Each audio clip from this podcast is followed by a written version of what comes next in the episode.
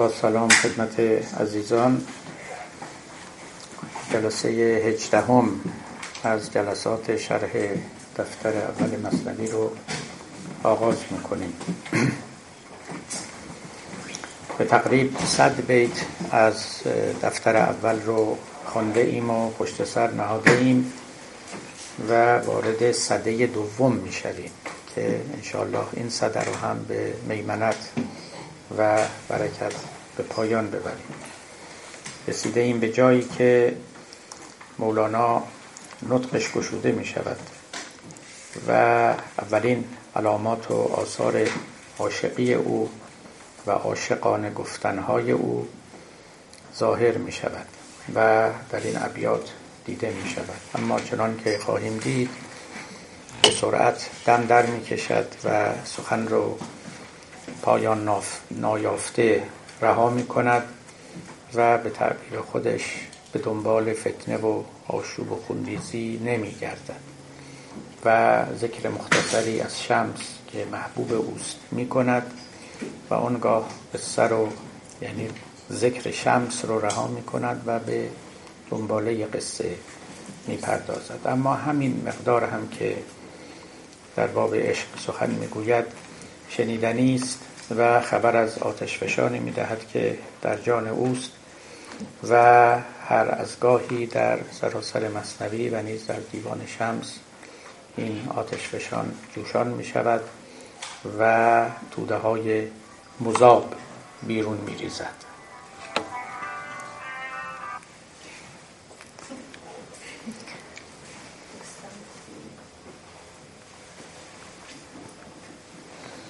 ببخشید.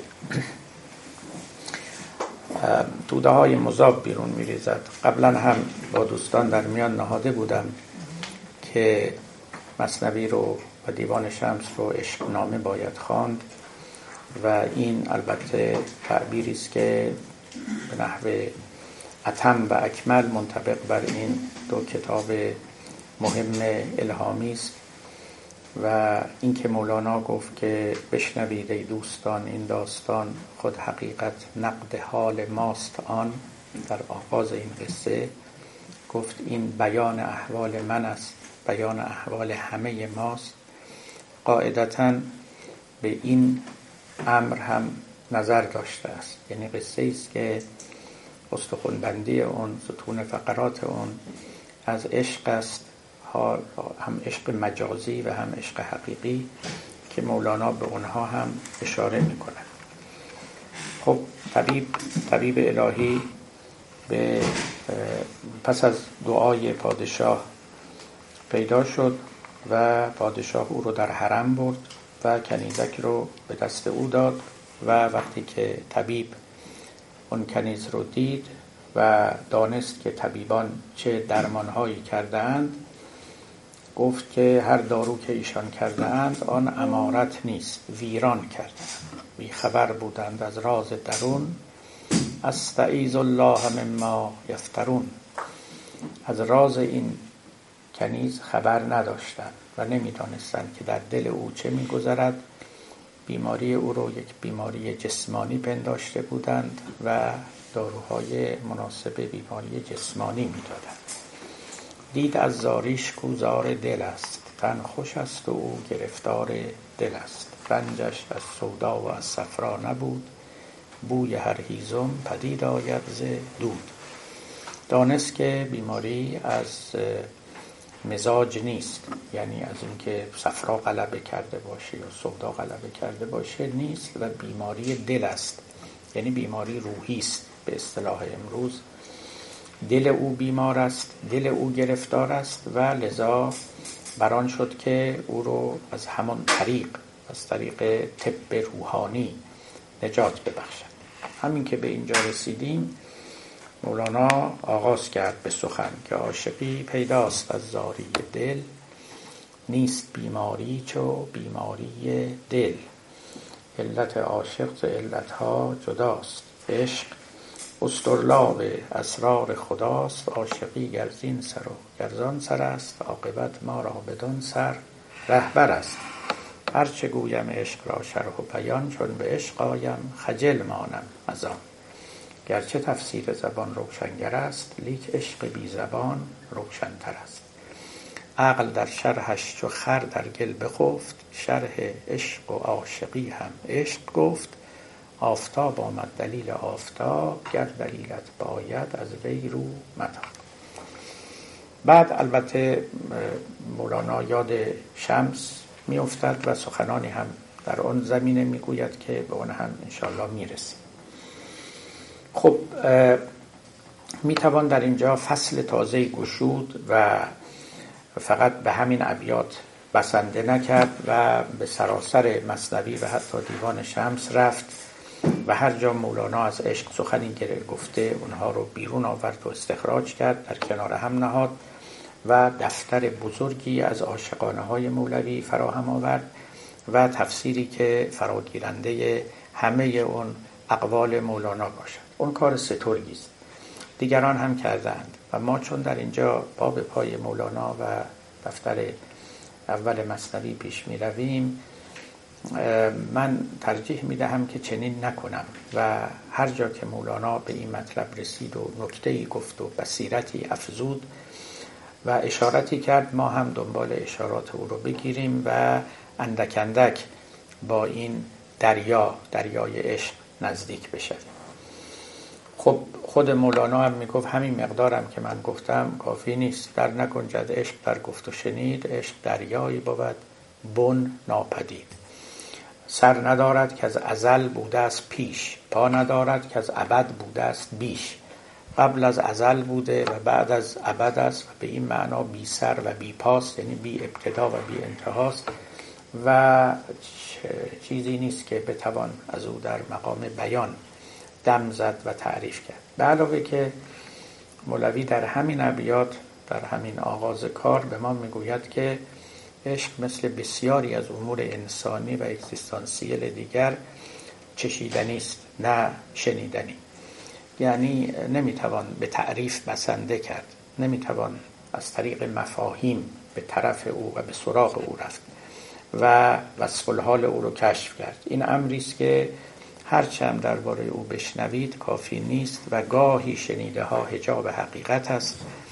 و شما به همون شنیده ها قناعت می کنید و به سراغ اصل نمی روید این چیزی است که اون رو باید تجربه کرد. تجربه مستقیم کرد.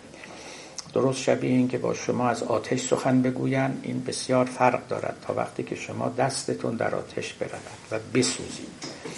و به قول مولانا در جای دیگری میگه گر دخان او را دلیل آتش است بی دخان ما را در این آتش خوش است. میگه بعضیا از راه دود دلالت میورزند بر آتش که چون آتشی هست دودی هم به پا شده است. ولی من ما در درون آتش نشسته ایم و به آتش استدلالا نرسیده ایم که کسی برای ما دلیل بیاره بگه پس ثابت شد که آتشی هست ولو اینکه تو نمی‌بینی. ما در خود آتش نشسته ایم. بی دخان ما را در این آتش خوش است. این همان ماجرای عاشقی است و همان ماجرایی است که در حقیقت باعث شد تا عارفان ما با فلاسفه فاصله بگیرند فاصله گرفتنشون هم این بود که می‌گفتند که فیلسوفان از طریق مفاهیم با حقایق تماس می‌گیرن. همیشه یه پرده یه حجابی از مفاهیم و تعاریف و تئوری ها وجود دارد که از ورای آن واقعیت رو می‌بینند و می‌شناسند و میشناسانند. در حالی که شخص عارف به معرفتی می‌رسد که معرفت مستقیم و بیواسطه است و مفهومی برای آن نیست یا اگرم مفهومی هست پس از تجربه حاصل می شود نه قبل از تجربه. و به همین سبب هم اساسا به همین سبب به این دلیل خاص معتقد بودن که در مورد بعضی از چیزها علم داشتن روا نیست. برای اینکه اون علم حاجب می شود و شما به همون علم قناعت می کنید ای کاش قبل از اینکه کسی برای شما حرفی بزند توضیحی بدهد و تعریفی بکند شما رو حل بده در آتش. بدون اینکه قبلا به شما بگه آتش چیست تعریفش چیست ماهیتش چیست اینا. یا قبل از اینکه به شما بگه آب چیست شما رو بندازه در آب. اما وقتی که شما این کار رو نمی کنید و قانع میشید که از توی کتابا و از حرف و اقوال بزرگان و فیلسوفان ببینید آتش چیه آب چیه عشق چیه و هر چیز دیگری در همون حد می ایستید و فراتر نمی روید و دانش شما حقیقتا دانش ناقصی است در عین اینکه ممکن است لاف بزنید. و گمان کنید که به حد اعلا و اکمل معرفت رسیدید. باز به همین معنا بود که و هست و می توان استدلال کرد که اینکه پیامبران بی سواد بودند و پیامبر اسلام بالاخص این فضل اونها بود کمال اونها بود. چون اگر سواد داشتن اگر فیلسوف بودن اینا بودن اینا نمی‌تونستن تجربه مستقیم وحیانی داشته باشن. مفاهیمی در ذهن اونها پدید می آمد و حاجب درک بیواسطه و مستقیم اونها می‌شد. در اینجا ابلهی به قول مولانا و بنا به اون روایتی که از خود پیامبر آمده است بهتر است از زیرکی. زیرکی بفروش و حیرانی بخر. زیرکی زن است و حیرانی بسر. و مثال خیلی خوبی هم که مولانا می‌زنه اونجا همینه. می‌گوید که وقتی که آب همه جا رو گرفت و سیل زمین رو برداشت و همه در شرف غرق شدن بودن نوح به پسرش کنعان گفت که بیا سوار کشتی شلا آسم الیوم من امر الله. امروز هیچ کس نجات پیدا نخواهد کرد. پسر نوح گفت چی؟ گفت سعاوی الی جبل یعصمنی من الماء. گفت میرم بالای کوه تا مرا از غرق شدن نجات ببخش. مولانا میگه چی؟ کاشکی او آشنا ناموختی. کاشکی همون یه اندک شنا هم بلد نبود. تا طمع در نوح و کشتی دوختی. کاش او از هیل چون, از چون طفل از هیل جاهل بودی تا چو طفلان چنگ در مادر زدی. نباید این حرف رو اشتباهی فهمید. منظور این نیست که بیسوادی و جهل بهتر از علم است. در مواردی و در فهم پاره ای از حقایق مستقیما در اون آتش رفتن یا دل به آب زدن و به دریا زدن بسیار مناسبتر است تا تعریفش رو و وصفش رو از دیگران شنیدن ناچشیده شنیدن. و به همین دلیل هم هست که خب پاری از فیلسوفان همیشه گفتن یعنی هیچ کسی معنای مرگ رو نمیدانه برای اینکه تا ما نمردیم که نمی‌دونیم تجربه نکردیم مرگ و وقتی که مردیم که دیگه مردیم دیگه بر نمیگردیم که توضیح بدیم. همه دریافت های ما از مرگ تعریفیه. حالا یا پزشکان برای ما میگن چجوری آدم چجوری بشه میمیره یا به چشم می‌بینیم یا میشنویم. اما اینکه حقیقتا تجربه مرگ چیست این از اون تجربه است که وقتی دست می‌دهد که دیگه بسیار دیر شده است. و به همین سبب هم هست که در پاره از فلسفه ها این اپروچ کردن به مرگ رو خیلی مهم می‌دونن چون از تجربه های بسیار نادر و یگانه است یکتاست در زندگی آدمی. افلاتون هم یادتونه می‌گفت فلسفه تمرین مرگ کردن است. از اون طریق میشه یه آدم دیگری شد و چیز دیگری فهمید. باری مولانا در باب عشق همین رو میگه. می‌گوید که شرح عشق و عاشقی هم عشق گفت. اگر می‌خواد ببینید که عاشقی چیه شرحش رو از خود عشق بپرسید نه از کس دیگری. و به قول وحشی بافقی تو این شعراش میگه تبایع جز کشش کاری ندارن حکیمان این کشش را عشق خوانند. به درد حکیمان تبایع و امیالی که بین تبایع است. از کسی مثل مولانا باید پرسید و از کسی مثل او باید شنید اونم که به ما نمیگه چون خودش به ما میگه آن کسی که گفت قصه ما همز ما شنید. از خود او باید بپرسیم که تو چیستی و کیستی؟ و چه جایی در کل عالم داری و این وقتی است که ما غرقه او بشیم. حالا دو حرف هم هست در اینجا که جاهای دیگه مولانا دربارش سخن گفته. یکی اینکه ما اونو سید کنیم یا او بیاد ما رو سید کنه. حرف مولانا این است که تو مگر آیی و سید او شوی. دام بگذاری به دام او روی. عشق می‌گوید به گوشم پست پست سید بودن خوشتر از سیادی است. بردرم ساکن شو و بیخانه باش دعوی شمعی مکن پروانه باش. گول میکن خیش را و قره شو آفتابی را رها کن ذره شو. در حقیقت حرفش این است خلاصش که این نصیب هر کسی نیست. با طلب و زحمت تنها هم حاصل نمی شود. یه نصیبی است رزقی است که به سراغ بعضی ها میاد. و او آدمیان رو در بر می‌گیره و به طرفشون می‌رود. از حرکت از اون طرف آغاز می شود و این تجربه بود که البته مولانا کرده بود دیگران هم همین نکته رو گفتن. باری از کجا پیدا میشه؟ عاشقی پیداست از زاری دل نیست بیماری چو بیماری دل. علت عاشق ز علت ها جداست عشق استرلاب اسرار خداست. علت به معنای بیماری است. همچنان که می‌دانید یعنی بیماری عشق غیر از بیماری های دیگر است. چون گذشتگان طبیبان سینا دیگران عشق رو جزو بیماری ها ذکر می‌کردن از اصناف مالی خولیا میشمردن از اصناف جنون به اصطلاح. و مولوی همون اشاره به همون می‌کنه میگه اگرم بیماری است غیر بیماری های دیگر است. از جنس دیگری است و استرلاب اسرار خداست. استرلاب می‌دونم دیدید یا ندیدید تو موزه ها فراوانه. ظاهرا کلمه استریاب بوده این یعنی اختریاب. و هر چه که هست همون کلمه آسترو در ابتداش که به معنای اختر است چیزی آلتی بوده برای اندازگیری ارتفاع کواکب. یعنی روی این مدارات آسمانی که فاصله شون با زمین یا با این سطح معدل النهار به اصطلاح چقدره. اینجوری تعریف می‌کردن و تعیین می‌کردن جای ستارگان رو نسبتا هم دقیق کار می‌کردن. احتمالا کلمه استرلاب یا استرلاب یونانی است.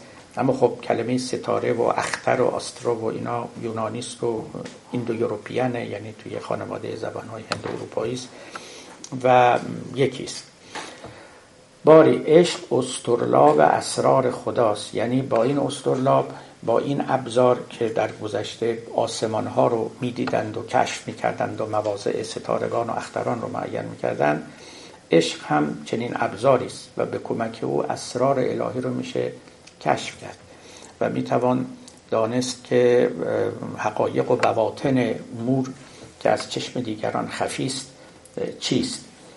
از اینجا در حقیقت مولانا سه نکته رو من می‌خوام براتون ارز کنم که این اولیشه مولوی در اینجا یک نقش معرفت بخش به عشق می‌دهد. یعنی می‌گوید که با عشق می‌توان چیزهایی رو دید و چیزهایی رو فهمید که بدون عشق نمی‌توان. انسان عاشق توانایی کسب و کشف معارفی رو دارد که انسان غیر عاشق ندارد. این از نکته های مهم سخنان مولاناست. عاشقی به شما قدرت میبخشد مولانا می‌گوید که یه میکروسکوپی بر چشمان شما می‌گذاره یه تلسکوپی بر چشمان شما می‌ذاره که مناظری و مشاهدی رو می‌بینید و می‌شناسید که دیگران نمی‌بینن و نمی‌شناسند.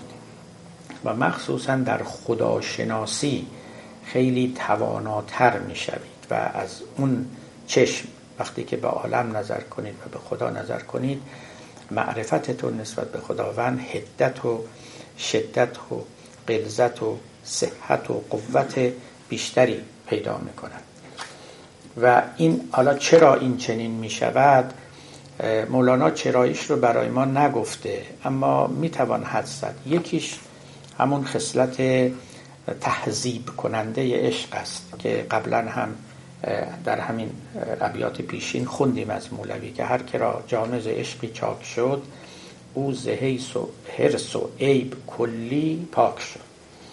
آدم عاشق از تمام رضائل اخلاقی پیراسته می شود.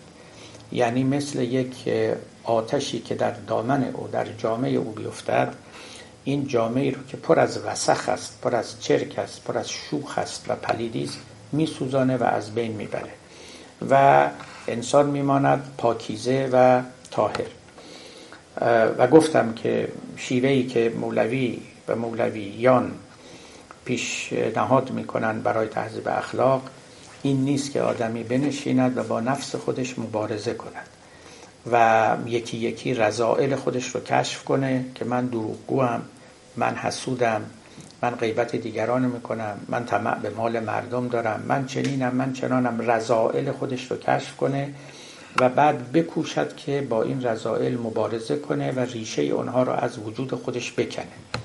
خب این راهی است که غزالی پیش پیشنهاد می‌کرد و بعدم خودش می‌دونست که آدمی ای بسا که تا پایان این راه نتواند برود و عمر او به سر برسد.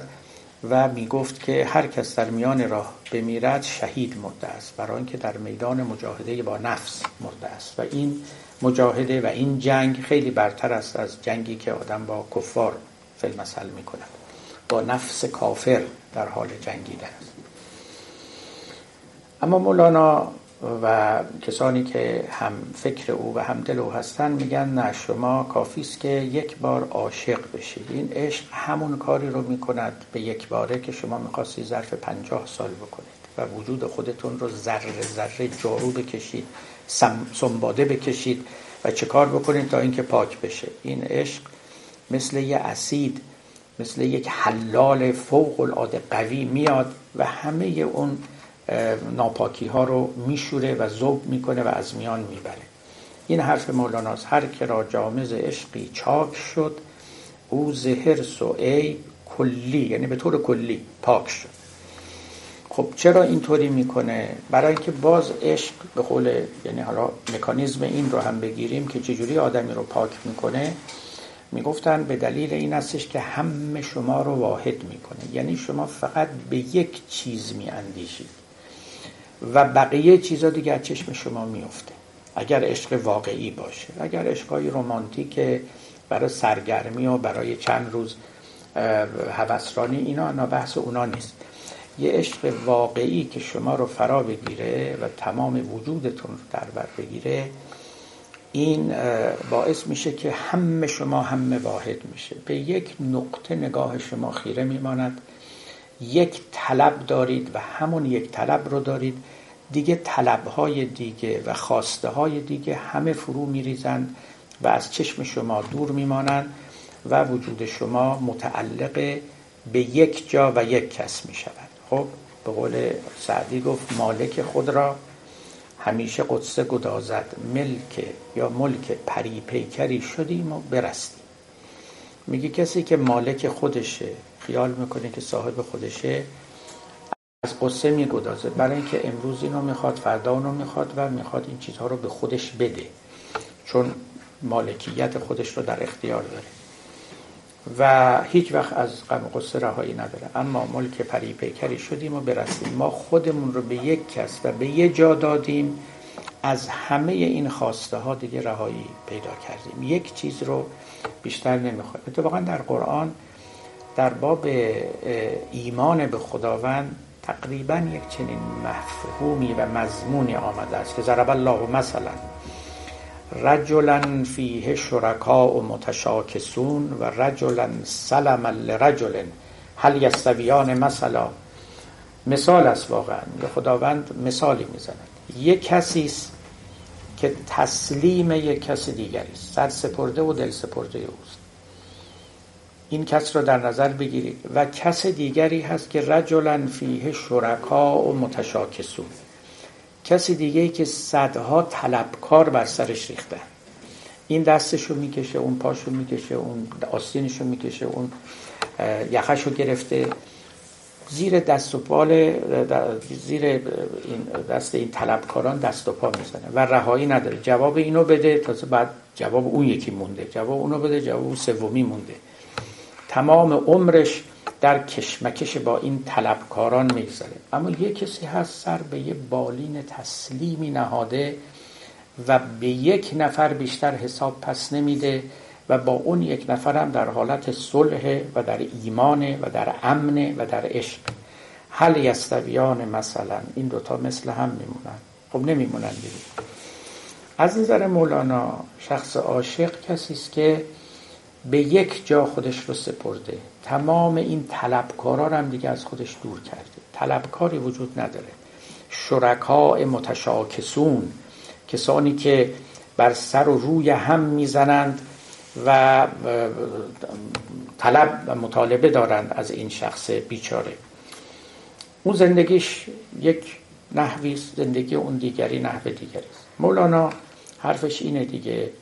در واقع میگه وقتی که شما به معنای حقیقی عاشق شدید به یک جا و به یک کس بیشتر بدهکار نیستید. به یک جا و به یک کس بیشتر نظر نمیدوزید. خواسته و رضایت یک نفر رو بیشتر نمی‌خواهید. دیگه اینطوری نیست بخواد صد نفر رو راضی کنید. صد نفر بخوان دست از شما بردارن و شما رو تبرعه کنن. اینطوری تبرعه این. خیالتون راحته. برای اینکه همتون همه واحد شده. پس ببینید مکانیزم کار اینه. با عاشقی شما همتون همه واحد میشه. به یک نقطه فقط توجه و تمرکز می‌کنید. لذا همه اون طلبها و خواسته های پاک و ناپاک دیگه از شما فرو میریزه. وقتی که فرو ریخت شما پاک میشید. وقتی که پاک شدید چشمان تازه‌ای باز می‌کنید چرا؟ چون از نظر عارفان بیشتر اوقاتی که ما چشممون بسته است و نابیناییم به دلیل رضائلی است که داریم. به دلیل ناپاکی است که داریم. به دلیل خواسته های ناروا و ناسوابی است که داریم. ملاحظاتی است که داریم. اگر این ملاحظات فرو بریزه آدم شجاع میشه. و این شجاعت نه فقط در عمل بلکه در بینش و در معرفت هم حاصل میشه. ما خیلی چیزها رو نمی‌فهمیم چون نمی‌خوایم بفهمیم. نمیشنویم چون نمی‌خوایم بشنویم. نمی‌بینیم چون نمی‌خوایم ببینیم. واقعا اینطوره با. یعنی اراده خیلی وقتا بر معرفت مقدم است. آدمی یه وقتای چیزایی رو نمی‌خواد بفهمه چون به ضررشه. چون می‌دونه یعنی به طور غریزی و اجمالی و مبهم می‌فهمه که اگه این قصه رو بفهمه و قبول کنه به کجاها بر می‌خوره اون جاهایی رو که او نمی‌خواد دست بزنه اون جاهایی رو که او می‌خواد نگه داره. من دیدم خیلی از زیر بار خدا و دین نمیرن چون احساس می‌کنن بخوان زیر بار این برن. خیلی کارا باید بکنن که دلشون نمی‌خواد بکنن. لذا اصلا طرفش نمیرن. نمی‌خوان بفهمن. که خدایی هست یا خدایی نیست. چون میترسن اگه بفهمن و وقت مسئولیت های تازه‌ای براشون پدید میاد. از اون برش هم البته هستا. یعنی ای به می جمله بگفتی هنرش آدم های گاهی خداپرستی هستن میترسن خدا رو ازشون بگیری.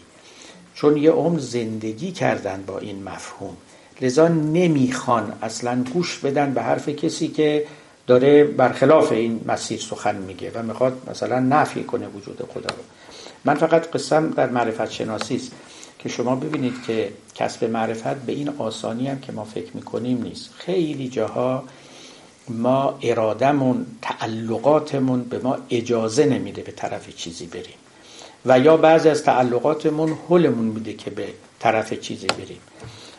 این در قرآن هم باز داریم این رو که بعضی هستن که اذا ذکر الله وحدهش معزت قلوب الذین لا یؤمنون بالآخره کسانی هستن که وقتی اسم خدا میاد نفرت درشون پیدا میشه. خب چرا نفرت؟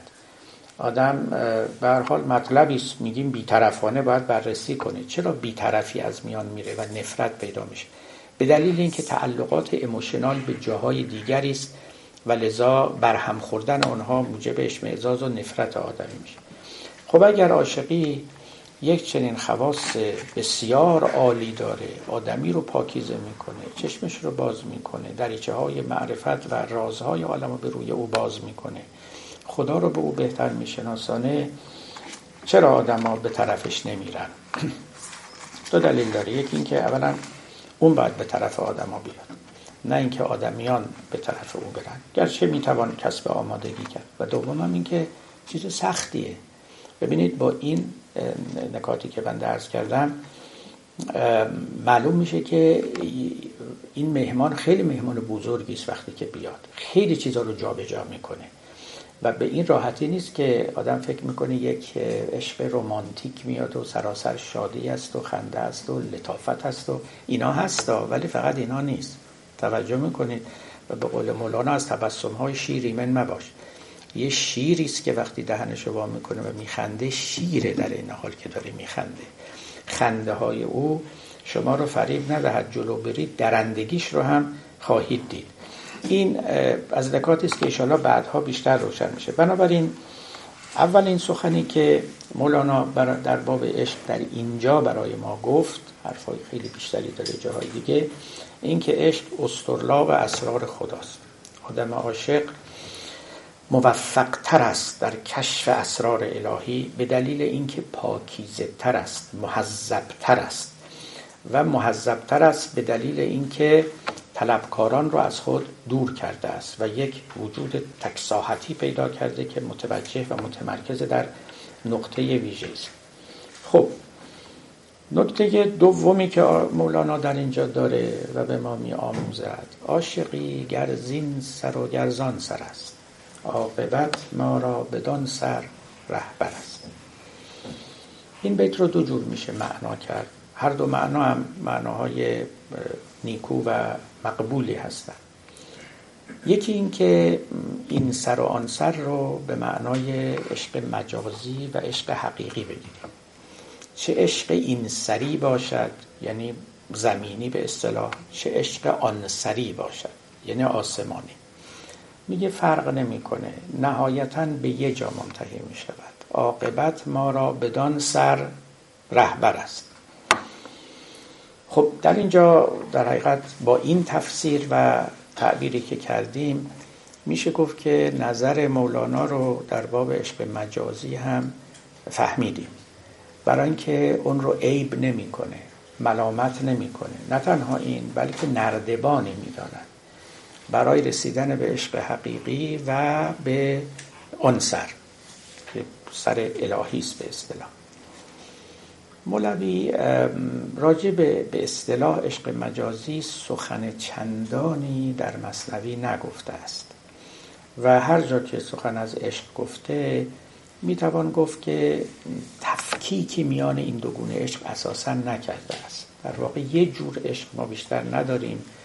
این یه جور می‌تونه درجات داشته باشه و می‌تونه به معشوقهای مختلف تعلق بگیره. اما همشون عمدتا از یک جنسه در نهایت هم می شود God is love یا love is God. حالا هر کدوم که شما بگید که این دوتا کاملا به همدیگه می پیوندن. یادتون باشه که از نظر مولانا که در مقدمه دفتر دوم مصنوی آورد هست عشق محبت بیکران است. محبت بیکران و بیپایان و محبت بیکران به محبوب بیکران تعلق می‌گیرد. و لذا محبوب ها و معشوق هایی که در جهان وجود دارند که همه کرانمندن یعنی محدودن به معنای واقعی به اونها عشق نمی‌توان ورزید. چون عشق همون جامعه بزرگی است که فقط بر تن موجود بیکران پوشانده می شود لذا بقیه مراتب و منازل نازله اون چیزی هستند که عشق واقعی نامیده می شود و به درجات از خواست او برخوردارند نه صد درصد خاصیت تام و تمام داشته باشن. اما همشون در این حال نیکو هستن. همشون مطلوب مطبوعن. برای اینکه هیچ وقت نمیشه انتظار داشت که کسی در همون قدم اول برترین تجربه عشقی رو داشته باشه. این مسیر رو باید به تدریج پیمود این نردبان رو باید پله پله بالا رفت تا به نقطه آخرین برسیم. خب این یک معنای مطلبه که عاشقی گر زین سر و گرزان سر است عاقبت ما را بدان سر رهبر است.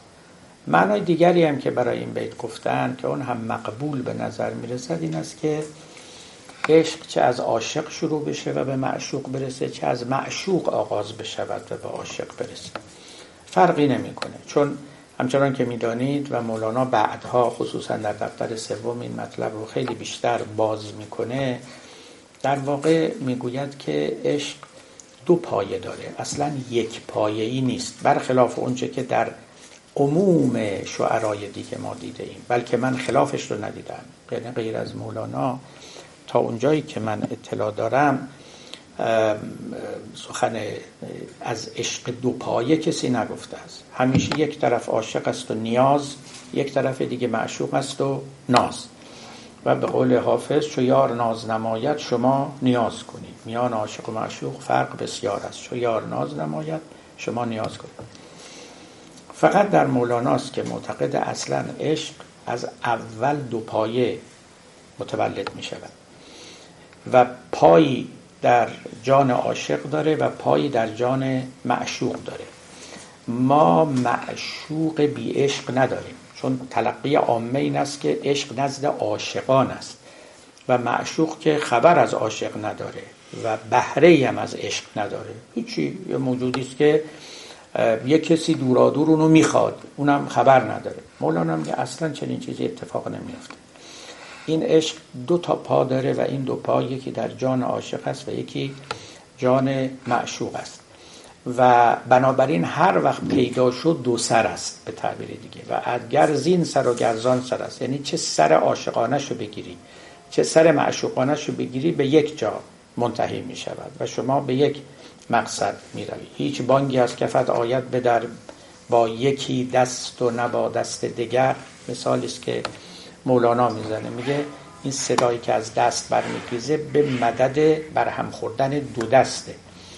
عشقم از این دو طرف یعنی عاشق و معشوق متولد می شود در یک طرف زاده نمی شود چون در این دل برق مهر دوست جست اندران دل دوستی میدان که هست. اگه این طرف عاشق شد بدون که معشوقش هم اینو می‌خواد. اینطوری نیست که او از این بیخبر باش لیک عشق عاشقان تنزه کنم. عشق معشوقان خوش و فربه کند. این یه قضایی است که اگه عاشق بخوره رنجور و لاغر میشه اگه معشوق بخوره چاق و فربه میشه. تأثیرش در دو کس متفاوته عشقی که عشق عاشقان تن زه کند یعنی تن لاغر می‌کند. ولی عشق معشوقان خوش و فربه کند. هم چاق میشه هم آب و رنگی پیدا می‌کنه هم زیبا میشه در چشم عاشق و در چشم دیگران. یک قضاست. یک نعمت است. اما به دو کس می‌رسه دو تا تأثیر می‌گذاره ولی هر دو ازش برخوردارن. یعنی ما عشق عاشقانه داریم و عشق معشوقانه. فقط عشق عاشقانه نیست. بلکه از نظر مولانا عشق از معشوق اصلا شروع میشه. یعنی سرچشمه اون طرفه. چون اون تو رو دوست داره یه کاری می‌کنه که تو هم دوستش داشته باشی. در واقع از اون طرف از, از اون سر است. همه عاشقی ها از اون سر است. چون او تو رو می‌خواد در دل تو میاندازد و تأثیری می‌گذاره و تصرفی در دل تو می‌کنه که تو هم به یاد او بیفتی و به طرف او بری و دوستدار او بشی. گفتش تو که باشی که کنی یا نکنی آن من بودم که بیقرارت کردم. بنابراین از اون طرف اساسا آغاز می شود و کلا در مسائل روحی در مسائل معنوی در تجربه های عرفانی همیشه اینطور است. یعنی اقبالی از اون طرف باید به آدمی بشود. مولانا میگه که چون گرفتت پیر هین تسلیم شو تو نمیری پیش پیر. پیر میاد پیش تو. یعنی اونایی که بر حال در بواطن آدمیان تصرف دارند و می‌بینند و صفحه زمیرشون رو می‌خوانند می‌فهمند که شما الان یه میوه پخته و رسیده ای هستید. باید بیان شما رو بچینن و میان. شما نمیری به طرف کسی. نه اینکه شما نمیری یا نباید بروی. بله همه ممکنه بروند و دوست داشته باشن برن. اما نهایتا چیدن میوه و دستچین کردنش از اون طرف آغاز می شود نه از این طرف. چون گرفتت پیر هین تسلیم شو. نمیگه چون گرفتی پیر. میگه چون رفتی پیش پیر و او رو انتخاب کردی. نه چون او اومد تو رو انتخاب کرد. اونگاه چی؟ تسلیم شو. همچون موسا زیر حکم خزر رو. گرچه کشتی را تفلی را کشد تو دم مزن. گرچه کشتی بشکند تو مو مکن. چون شکست بند باشد دست او پس رفو باشد یقین اشکست او. اونجا هم که رفتی دیگه باید تسلیم بشی دیگه. در همون تسلیم های عارفانه و صوفیانه. پیر را کو پیشوا و رهبر است. هر مریدی امتحان کرد او خر است. بنابراین مریدان حق ندارند پیران رو امتحان کنن یعنی وقتی که اومد و دستشون رو گرفت و او رو در سلک ارادت خودش کشید دیگه از اون به بعد تسلیم آغاز می شود که خب می‌دونم در دل شما چه میگذرد ولی به حال در وقت خودش باید در اون زمینه هم صحبت بکنیم که آیا پیر رو میشه امتحان کرد یا نمیشه کرد. آیا خدا رو میشه امتحان کرد؟ نمیشه امتحان کرد؟ مولانا قصه رو داره و این در روایات هم هست که یه وقتی یه کسی اومد پیش امیرالمؤمنین گفت آقا مگه شما نمیگی که هر چی تقدیر آدمی باشه رخ میده؟ گفت که بله. گفت خب شما برو الان خودت از بالای اون تپه بنداز پایین. اگه تقدیر شما باشه که بمیری میمیری. اگر هم نه نمیمیری. در روایات هست که ایشون به اون شخص گفت که ما حق نداریم خدا رو امتحان بکنیم. این روایت در همینجا خاتمه پیدا می‌کنه. مولانا شبیه همین رو در همون جایی که میگه پیر را کو پیشوا و رهبر است در مریدی امتحان کرد او خر است.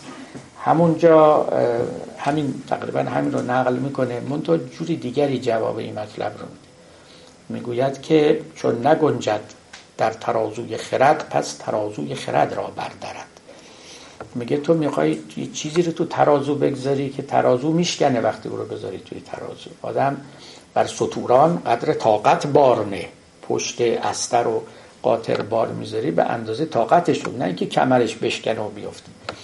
بعضی ترازوها برای کشیدن بعضی از بارها مناسب نیستن. من جمله بار قضا و قدر. این رو به اصطلاح امروز تجربه نمی‌توان کرد چون ابطال ناپذیره. حالا به هر حال مولانا میگفتش که چون نگنجد در ترازوی خرد پس ترازوی خرد را بردارد باری اینجا هاست که باید تسلیم شد و به قول مولوی امتحان پیر نباید کرد. هرچه که هست حرف من این بود که وقتی که اقبالی به شما می شود از جای دیگری اقبال می شود و به قول حافظ گفت عمری گذشت و ما به امید اشارتی چشمی بران دو گوشه ابرو نهاده ایم ما ملک سلطنت نه به بازو گرفته ایم ما تخت ملک عافیت نه به بازو نهاده ایم عمری گذشت و ما به امید اشارتی چشمی بران دو گوشه ابرو نهاده ایم بیناز نرگست سر سودایی از ملال همچون بنفشه بر سر زانو نهاده ایم این انتظار کشیدن و این چشم بر دو گوشه ابرو نهادن و سر بر سر زانو نهادن وصف حال همه این بزرگان است. مولوی هم شرح حالش این بود که زابط منتظر بود تا یک کسی مثل شمس اومد و دستشو گرفت. چون گرفتت پیر هین تسلیم شد همچون موسا زیر حکم خزر رو و این کار رو کرد. خب اینم صفت دوم عشق که عاشقی گر زین سر و گر زان سر است عاقبت ما را بدان سر رهبر است.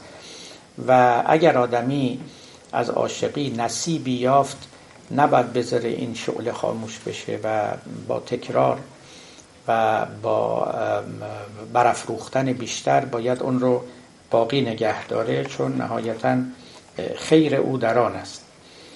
عرض می شود که سومی هم که خب قبلا هم گفتیم اینجا هم تکرار می‌کنه که هر چه گویم عشق را شرح و بیان چون به عشقایم خجل مانم از آن. گرچه تفسیر زبان روشنگر است لیک عشق بی زبان روشنتر قابل بیان نیست قابل توصیف نیست. گرچه که روشنگر است. این روشنگر از اصطلاحات خاص مولاناست خیلی جاهای دیگه هم این گر این پساوند گر رو به کلماتی اضافه کرده و کلمه تازه ساخته.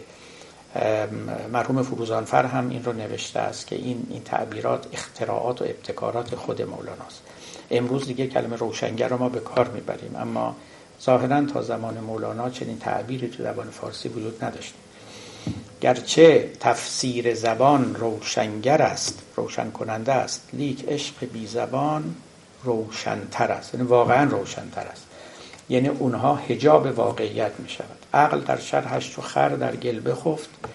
شرح عشق و عاشقی هم عشق گفت. آفتاب آمد دلیل آفتاب گر دلیلت باید از وی رو متا در شعرهای شیخ محمود شبستری در گلشن راز هست که زهی نادان که او خورشید تابان به نور شمع جوید در بیابان. می‌گوید که خورشید به این روشنی کافی شما به او چشم بدوزی. شما شم دستت گرفتی که با این شم خورشید رو کشف کنی. در حقیقت حرفش همینه. میگه خداوند یار بی پرده از در و دیوار در تجلیس یا اول الابصار.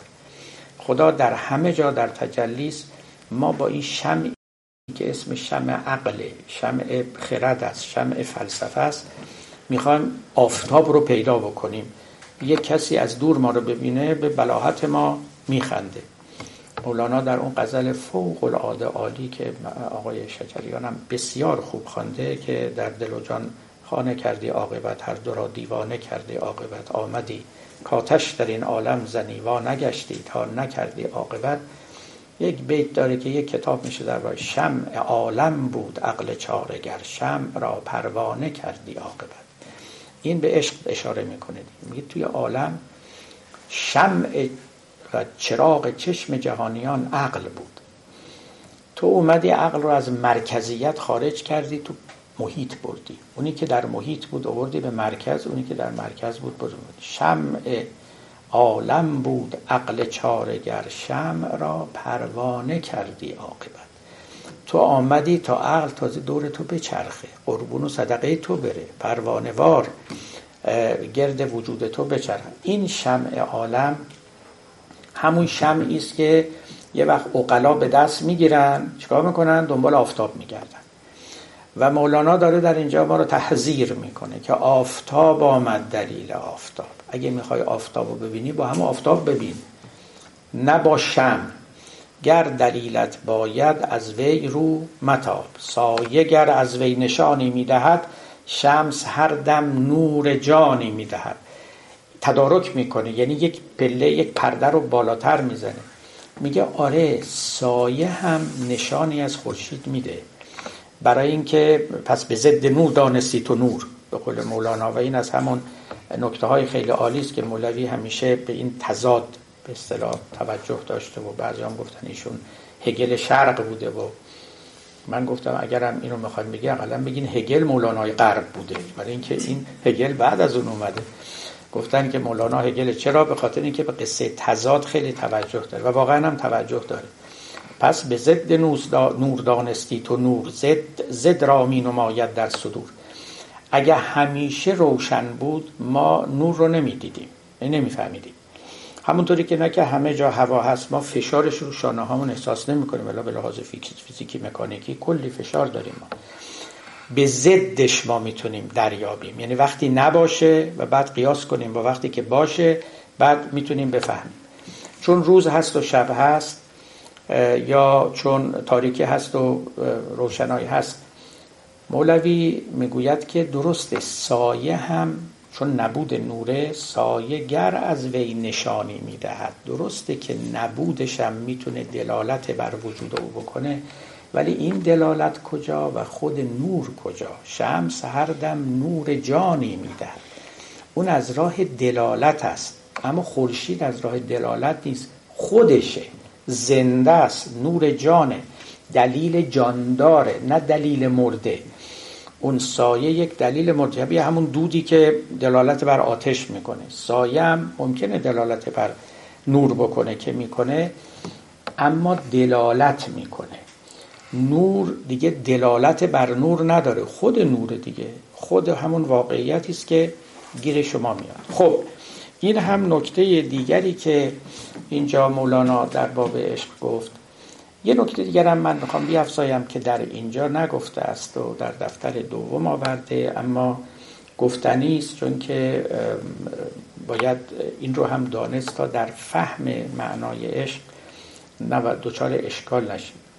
ببینید قصه ای داره مولانا که شنیده ای رو من هم بارها گفتم که لغمان برده ای بود و اربابی داشت و, و این ارباب رو بسیار دوست داشت و هر وقت میوه تازه‌ای برای ارباب از باغ, باغ میچیدن و میآوردن قبل از اینکه خودش بخوره می‌داد که لغمان بخوره. بعد تهماندهش خودش می‌خورد. یک بار خربزه آورده بودن در مقان لیک قائب بود. لغمان آن زمان خربزه آورده بودند و لغمان هم نبود و منتظر نشست تا لغمان بیاد و خربزه رو قاچ کرد و می‌داد به لغمان بخوره. لغمان هم با لذت تمام ملچ و ملوچ این خربزه رو می‌خورد. ماند گرجی یه قاچ از این خربزه ماند.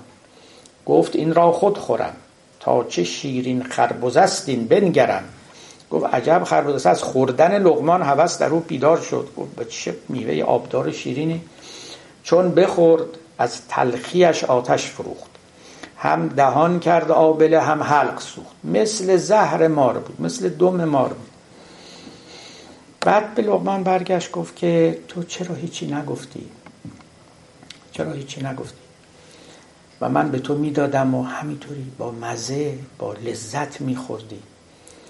گفت که من از دست نعمت بخش تو خورده ام چندان که از شرمم دو تو گرز یک تلخی کنم فریاد و داد. خاک صد ره بر سر اجزام باد. گفت اینقدر تو به من نعمت دادی. اینقدر شیرینی به من چشاندی که این یه تلخی رو که من ببینم ننگ بر من شرم بر من من اگر فریاد کنم اگر اعتراض کنم اگر نشون بدم که این یکی تلخ به در قبال و در پرتو اون همه شیرینی که خوردم این تلخ هم شیرین شد. خب بعد مولانا شروع می‌کنه به گفتن یک رشته سخنان در باب محبت و عشق که اولیش از محبت تلخ ها شیرین شود. از محبت مسه ها زرین شود. از محبت شاه بنده می‌کنن. از محبت مرده زنده می‌کنن. توضیحات زیادی میده. اینکه محبت تلخی ها رو شیرین می‌کنه و بسی چیزهای دیگه اینها رو که میگه وقت در نهایت یک نکته ای رو میآورد راجع به محبت یا عشق که اون نکته شنیدنی است. و اونی که میگه این محبت هم نتیجه دانش است کی گذافه بر چنین تختی نشست. این سخن عین سخن غزالی است و من این رو نقل کردم که این رو تماما مولانا از او برگرفته که المحبت و ثمرت المعرفه محبت ثمره یا میوه یا نتیجه دانش است نتیجه معرفت است. یعنی چی؟ یعنی به کسی که نمی‌شناسی معنی نداره عشق بورزی.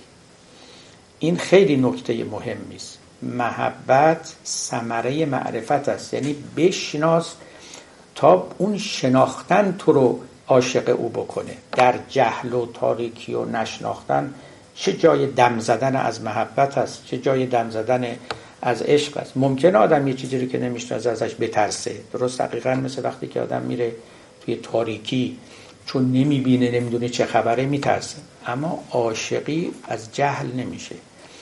باید مبتنی بر معرفت باشه. و از همینجا در واقع اون زاویه خیلی بزرگی است که کشیده میشه به همین عشقایی که به اصطلاح عشقای مجازی و ناقص است که عمدتا هم مبتنی بر معرفت ناقص است. یعنی طرف به پسر و دختر میگه عاشقت هم دختر پسر میگه. اینو اصلا شناختی هم از همدیگه ندارن. حالا گیرم چهار روزم با هم معاشرت کردن. چهار دفعه هم رفتن نمی‌دونم coffee قهوه خوردن نمی‌دونم نهار خوردن شام خوردن دو تا dating داشتن. این چه معرفتی؟ بعد حالا خیلی خوب عیب نداره کار دنیا همین جورا میگرده. اما دم از عاشقی زدن اینجاها غلطه.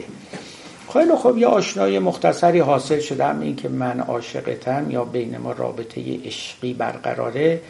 نه عشق خیلی مقدمات داره و خیلی هم نتایج داره. با اونا میشه عشق واقعی رو فهمید. اونی که اینجا مولوی میگه که عشق آدمی رو از همه رضائل پاک می‌کنه کدوم عشق؟ عشقی است که مبتنی بر معرفت است. به همین دلیل هم خدا نشناسی کسی که خدا رو خوب نشناخته دم از عشق خدا هم نمی‌تونه بذاره. ما بیشتر رابطمون با خداوند رابطه ترسیه رابطه خوفیه. برای اینکه معرفت درستی نداریم نسبت به او. البته معرفت کامل نمیشه پیدا کرد.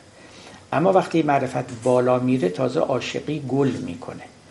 وقتی که معرفت هنوز ناقصه و بسیار ناقصه خوف به جاش می نشینه خوف از خدایی که کمتر می‌شناسیم بیشتر خائفیم. خدایی رو که بیشتر می‌شناسیم بیشتر عاشقیم. لذا اینجا معرفت بسیار رول مهمی رو بازی می‌کنه. خیلی نقش عظیم و سازنده ای داره.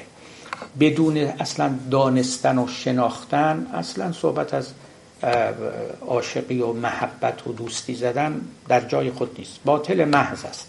یه تفنن است یه افسانه است یه فانتزی است یه رومانس توهیست و بیپایه. اما حقیقت جایی است که معرفت هم به کمال یا به طور نسبی نزدیک به کمال حاصل شده. که تا وقتی شما ازت پرسیدن آقا کیو دوست داری؟ بتونی بگی کیو دوست دارم. نه اینکه فقط یه چشم ابروی دیده باشی. خیلی خب چشم ابرو هم یه نقشی داره ولی اولین چیزه اولین کمنده. خیلی خیلی خیلی راه بلندتری باید رفت تا شما به روح یک نفر برسی به جان یک نفر برسی معرفت حاصل کنی و از اونجا به بعد است که خب می‌توانی البته دم از این بزنی. لذا ببینید من مخصوصا این رو گفتم که یه وقتی اشتباه نشود الفاظ یکسان است. به قول مولانا اشتراک لفظ دائم رهزن است. اشتراک گبر و مؤمن در تنم اشتراک لفظ راهزنی می‌کنه. ما یه کلمه محبت میگیم یه کلمه عشق میگیم.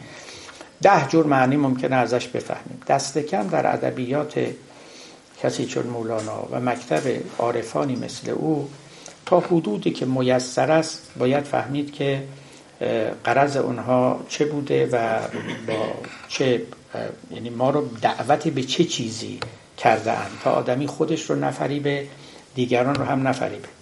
اون عاشقی که چشم آدم رو باز می‌کنه نطق آدم رو باز می‌کنه به قول مولانا به حافظ گفت بلبل از فیض گل آموخت سخن. ورنه نبود این همه قول و غزل تعبیه در منقارش. درسته؟ بلبل در اثر عاشقی نسبت به گل نطقش باز شده. خیلی این مهمه. نطق آدمی رو باز می‌کنه و حرف یاد آدم میده. چشمش رو بینا می‌کنه. فوق العاده مهم است خب مولوی رو ما می‌شناسیم قبل از دیدار با شمس. حد اکثر فیه مافی چیزی می‌گفت. ببینید بعد از اون دیدار و اون عاشقی نطقش چجوری باز شده. نطقش چجوری باز شده؟ خود مولوی ملامت می‌کنه معلمینی رو که میگه با شاگرداشون یه شب فاصله دارن. امشب مطالعه می‌کنه. فردا دو تا کلام بیشتر بلده از شاگردا. همونم یاد اونا میره دوباره خالی میشه. دوباره شب بعد بیاد بشینه دوباره تا, تا صفحه کتاب دیگه بخونه فاز فضا بره. میگه تا کنی مرهب را مر غیر راهب رسنی خیش را بدخوب و خالی می‌کنی متصل چون شد دلت با اون عدن هین بگو مهراس از خالی شدن. امر قل زین آمدش که راستین. هین بگو. چی؟ دریاست این ولی کم نخواهد شد. بگو دریاست این می‌گوید که وقتی که با اون بحر یعنی همون بحر عشق با او وصل شدی دیگه تموم نمیشه تا نمی‌کشی و میگی. و شما خود این مولوی رو ببینید دیگه. واقعا من از این آدمی که اینقدر حرف برای گفتن داشته متعجبم. تکرار تو کار مولانا بسیار کم است. و دائما میجوشه و بیرون میریزه. آدمی رو متعجب می‌کنه که هر روز مثل که نوه هر روز این درختی که در مقابل اوست میوه های تازه میده و او میچینه و با ما در میان میزه همین عشق هیچ وقت براش کهنه نمی‌شد. هر بار راجبش حرف می‌زد یک نکته تازه می‌گفت. یه حرف جدید می‌گفت. اینجوری نبود که بگیم قصه عشق به سر آمده و یک بار رو برای همیشه حرفاشو درباره او گفت. اصلا و ابدا اینطوری نیست. اینم نکته دیگر. یک نکته دیگه هم راجع به عشق بگم و سخن امروزمون رو به پایان ببریم. اون هم در واقع جاهای دیگه مولانا گفته اینجا نیاورده اما گفتنش برای اینکه کلاممون کمال نسبی به پذیره شایست است. اما اینکه ببینید هم مولانا گفته هم دیگران و هم اینکه همه ما شنیدیم که گویی عقل و عشق با هم تضاد دارن. اگر از یک طرف عشق بیاد از اون در دیگر چی؟ عقل میره بیرون. حتی گفتند که عاشقان دیوانن این عقل رو کنار گذاشتن زین خرد جاهل همی باید شدن. دست در دیوانگی پاید زدن. آزمودم عقل دوراندیش را. بعد از این دیوانه سازم خیش را. یا در جای دیگه لاعبالی عشق باشد نی خرد. عقل آن جوید که از آن سودی برد. خب حرف زیاد زده مولانا و دیگران که اینها با هم خیلی فرق دارن مخصوصا اینکه عقل خیلی تاجر صفت است و سود جوست و محاسبه سود و زیان می‌کنه. در حالی که عشق لاعبالی است بیپرواست و دل به دریا می‌زنه و امثال اینها. اینا همش درسته و توضیحات لازم هم درباره او داده شده و می‌توان داد. اما یه نکته دیگری رو من می‌خوام خدمتتون بگم که کمتر بر او تأکید شده اینه که عشق اتفاقا به عقل هدت میبخشه. یعنی تیغش رو تیز می‌کنه. اینجوری نیست که عقل رو تعطیل بکنه. اون عقل سودجوه که وقتی که عشق اومد کنار میره. به قول مولانا میگه عقل چون شهنه است. چون سلطان رسید شهنه بیچاره در کنج خزید. شهنه یعنی پاسبان دیگه. میگه وقتی پادشاه میاد پاسبون قایم میشه از ترسش. خب اون عقل و اون عشق همون نسبت و ارتباط رو دارن با اون عقل سودجو سوداگر تاجر صفت. اما عقلی که در مقام فهمیدن و شناختنه اصلا و ابدا مولانا اون رو ملامت نمی‌کنه تحقیر نمی‌کنه به هیچ وجه. و به قول خودش میگه عقل دشنامم دهد من راضیم. زن که فیضی دارد از فیاضیم. عقل حتی با آدم فوش بدم مطبوعه. برای اینکه عقله که داره این فحش رو میده نه جهل. جاهل ار حلوا نهد اندر لبم من از آن حلوای او اندر تبم. جاهل بیاد به من شیرینی بده اون شیرینیش منو مریض می‌کنه. چون جاهل این رو داده. اما عقل دشنام بده من راضیم. برای اینکه عقله که داره این کار رو می‌کنه. خب پس ببینید اون تنازعی که افکنده شده است بین عشق و عقل بین عشق است و عقل سوداگر تاجر صفت سودجو که اهل دل به دریا زدن و بیپروایی و ریسک کردن و خطر کردن نیست. اما عقلی که کاشف است و معرفت اندوز است این عقل اتفاقا در اثر عشق تیغش تیزتر میشه. چرا؟ برای اینکه باز از نظر خود مولانا و عارفان دیگه هجاب عقل همین تعلقات ناروای آدمی است. همین رضائل اخلاقی است. عشقی که میاد این رضائل رو میسوزانه عقل شما رو آزاد می‌کنه. اصلا آزادی از نظر مولانا آزادی عقل است. چون به آزادی نبوت هادی است مؤمنان را زنبیا آزادی است. ای گروه مؤمنان شادی کنید. همچو سر و آزادی کنید. این کدوم آزادی است؟ آزادی سیاسی که نیست. اون این حرفا اون روزگار نبوده. آزادی که انبیا برای مردم آوردن آزادی عقله آزادی عقل از چی؟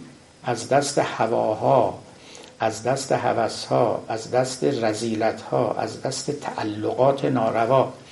خب عشق دقیقا همین کار رو می‌کنه. دقیقا همین کار رو می‌کنه. این تمام این بیگانه ها رو می‌زنه کنار. و می‌ذاره که شما عقل خالص داشته باشید. نه عقل آلوده نه عقل ناپاک نه عقلی که دست و پاش به زنجیر هواها و هوسها بسته شده. عقلتون بهتر به کار میفته اتفاقا. و لذا این عشقی هم که میگیم عقل و کور نمی‌کنه. این اشتباهه. این مربوط می‌شود به همین عشقای سینمایی که این روزگار خیلی هم ترویج میشه. اینا نه. اونا هم البته در یه مراتب نازل. من هیچ وقت تحقیر نمی کنم اونا رو. به قول حافظ گفت ما ای به کس رندی و مستی نمی کنیم زلف بوتان خوش است و می خوشگوار هم. میگه اونا هم خوبه در جای خودش. سازاهد برو که طالع اگر طالع من است. جامم به دست بینی و زلف نگار هم. به قول خود کی هم گفته بود دیگه مولانا هم گفته بود چی؟ گفته بود یک دست جام باده و یک دست زلف یار رقصی چنین میانه می‌دانم مورزود یه شاعر تنزگوی روزگار ما اینو تو پرانتز میگم گفته بود یک دست جام باده و یک دست زلف یار پس من چگونه پیراهنم را عوض کنم؟ با من برادران زنم خوب نیستند. باید برادران زنم را عوض کنم. یک دست جام باده و یک دست زلف یار. پس من چگونه پیراهنم را عوض کنم؟ خب اینم تنز عرض به حضورتون که این این عشقهای اینجوری رو نمی‌خواد بگیم اما اون عشقهایی که مولانا گفت و اوصافش رو شنیدیم عقل شما رو تازه خالصتر و تیزتر هم می‌کنه. نه تنها کور نمی‌کنه بلکه بیناتر می‌کنه. خیلی خوب سخنانمون ختم به عشق شد. خداوند عاقبت ما رو ختم به عشق کند. و السلام علیکم و رحمت الله. عقلی که مولوی میگه میشه بگیم که میگن العقل ما به رحمان و به جنان البته یکی از تعریفش اونه. این این تعریف به اصطلاح دینی امره که عبده به رحمان یعنی عقل عملیه. چون عقل می‌دونید دست کم دو شاخه داره از زمان عرستو به این طرف.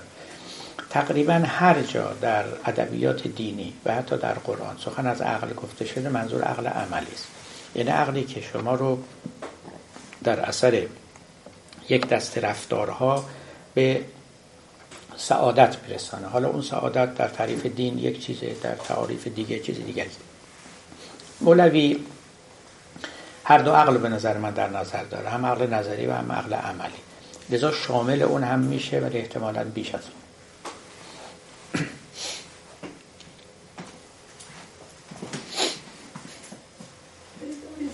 نظر که عشق در طول تاریخ هم مسبب رضایل بزرگ بوده هم مرتج واقعا معرفت های در و تعریف جفتش هم عشقه. مثل چی؟ یعنی اصلا تمام ببینید چه پول پرستی چه جاه دوستی چه مقام پرستی یا همش یک نوع آدم های عادی اون ریسک های گنده رو نمیپذیرن که برای مثلا فرض کنید که حکومت رو دست بگیرن حاضر باشن که هزار بار در خطر کشته شدن قرار بگیرن میلیون آدم رو هم بکشن. آدم های عادی این کار رو نمی کنن عشق هست پشت سرش به نظر من. میرم به اسم دیگری بخوام بذاریم اما اون محبت شدید خب الان همین داستانی که هست پادشاه عاشق کنیزه و به اون کسی رو که کنیز عاشق اونه رو بالاخره به دام میندازه بکشش که به عشقش برسه. و این در طول تاریخ تکرار شد. از این طرف هم البته خب عشق رضایل رو می‌بره پاکی میاره درست میاره. به نظر می‌رسه که یک حکم براش دادن و یا با این کلمه که اونا عشقهای پوچه و به و غیر قابل اطمینانه این پاسخگوی مسئله نمیشه تو تاریخ بشر. بله. ببینید خب این نکته رو توجه داشتن همین بزرگان. اولا اینکه در مورد عاشقی یکی از نکاتی که باید گفته بشه که حالا ما نگفتیم و انشاءالله بعدها بعد بگیم این که عشق آدمی رو سیر می‌کنه. اگه یه چیزی باشه شما رو گرسنه تر بکنه معلومه که عاشقی نیست. یعنی شما وقتی که به پول عشق دارید این پول آدمی رو که پول پرسته سیر نمی‌کنه. همینطور هی طالب مزید است. بیشتر میره جلوتر. گرسنه تر میشه. زیادت طلب تر میشه.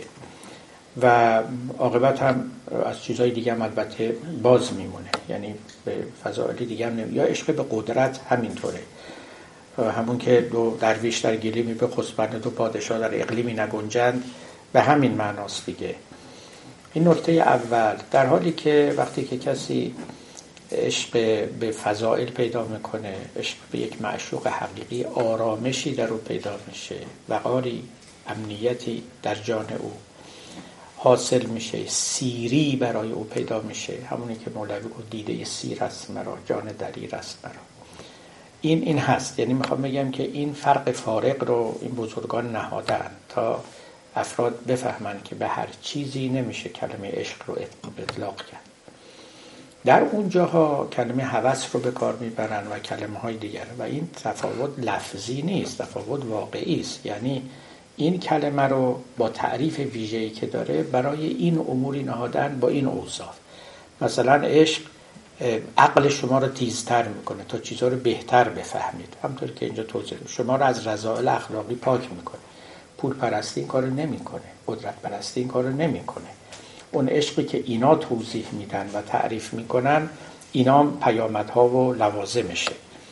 اونا اسمای دیگه داره. اونا اسمش یا میشه هوس میشه یا میشه جزمیت مثلا و چیزهای از این قبیل که خب انواعش رو علمای اخلاق هم برشمردن. و لذا این نام رو برای اینجا نگه داشتن که تفاوت جوهری هم داره با اونای دیگه. ظاهرش ممکنه شبیه هم باشه اما جوهرن و ماهیتا اینا با یکدیگر متفاوتن. اگر من سوالم راجع به بحث بود که در مورد فلسفه گفتیم. ولی در عرفان به یه نکته که اشاره میگه اشاره میشه ولی با این تا حدی در در تضاد می نماید اونه که میگن که هر کسی به حد معرفتش می‌تونه ببینه یا چیز به اصطلاح نصیب هر کسی به حد معرفتش. این این معرفت در اینجا به چه معناست؟ من متوجه سوالتون نه یعنی چی؟ به اندازه معرفتش می‌تونه ببینه؟ خب. من فکر می‌کنم که توی دیوان شیخ محمود شبستری که میگه یه آدم که هیچی نمیده حالا من اینجا دقیقا یادم نیست که از, از چه کلماتی استفاده می‌کنه. ولی میگه در عرفان در واقع اگر کسی اون افق دیدش در واقع محدود باشه به اونجا هم که می‌رسه واصل که میشه در واقع از اونم کم می‌گیره تا یه انسانی که افق دیدش مثلا وسیع معرفتش زیاده خب نتیجتا نصیبش هم بیشتر. حالا من اون سخن مرحوم شیخ محمود رو به یاد نمیارم و الان نمی‌تونم چیزی بگم. به جای معرفت شاید کلمه ظرفیت رو باید بگذاریم. افرادی که ظرفیتشون بیشتره خب دریافتشون هم بیشتره اونایی که کمتره. و شاید همینطوری باشه. علا حال همون کلمه رزق در اینجاها به نظر من یا نصیب بهتر است. آدمیان وقتی که آفریده میشن با خودشون یه پیمانه ای رو میارن. هر وجود هر یک از ما یه پیمانه است. با یه ظرفیت معینی. قدری هم قابل قبض و بسته. قابل کم بیشتر کردن و کمتر کردن و نه چندان زیاد. لذا نهایتا هر کدوم ما یه حد محدودی داریم. و به همون اندازه هم اگر کسب کمال کنیم دیگه به کمال لائق خودمون رسیدیم. بیشتر از اون ظاهرا به قول حافظ گفت بشنوید نکته که خود را غم آزاده کنی. خون خوری گر طلب روزی ننهاده کنی. یه روزی هایی هست که ننهاده است یعنی رزق ما نیست. طلبش کنیم خون می‌خوریم و و اون رزق رو هم نمیابیم یعنی رزق اون آخر خون خاری میشه. اینم خودش نکته ای البته که آدم حد خودش رو بشناسه. بله.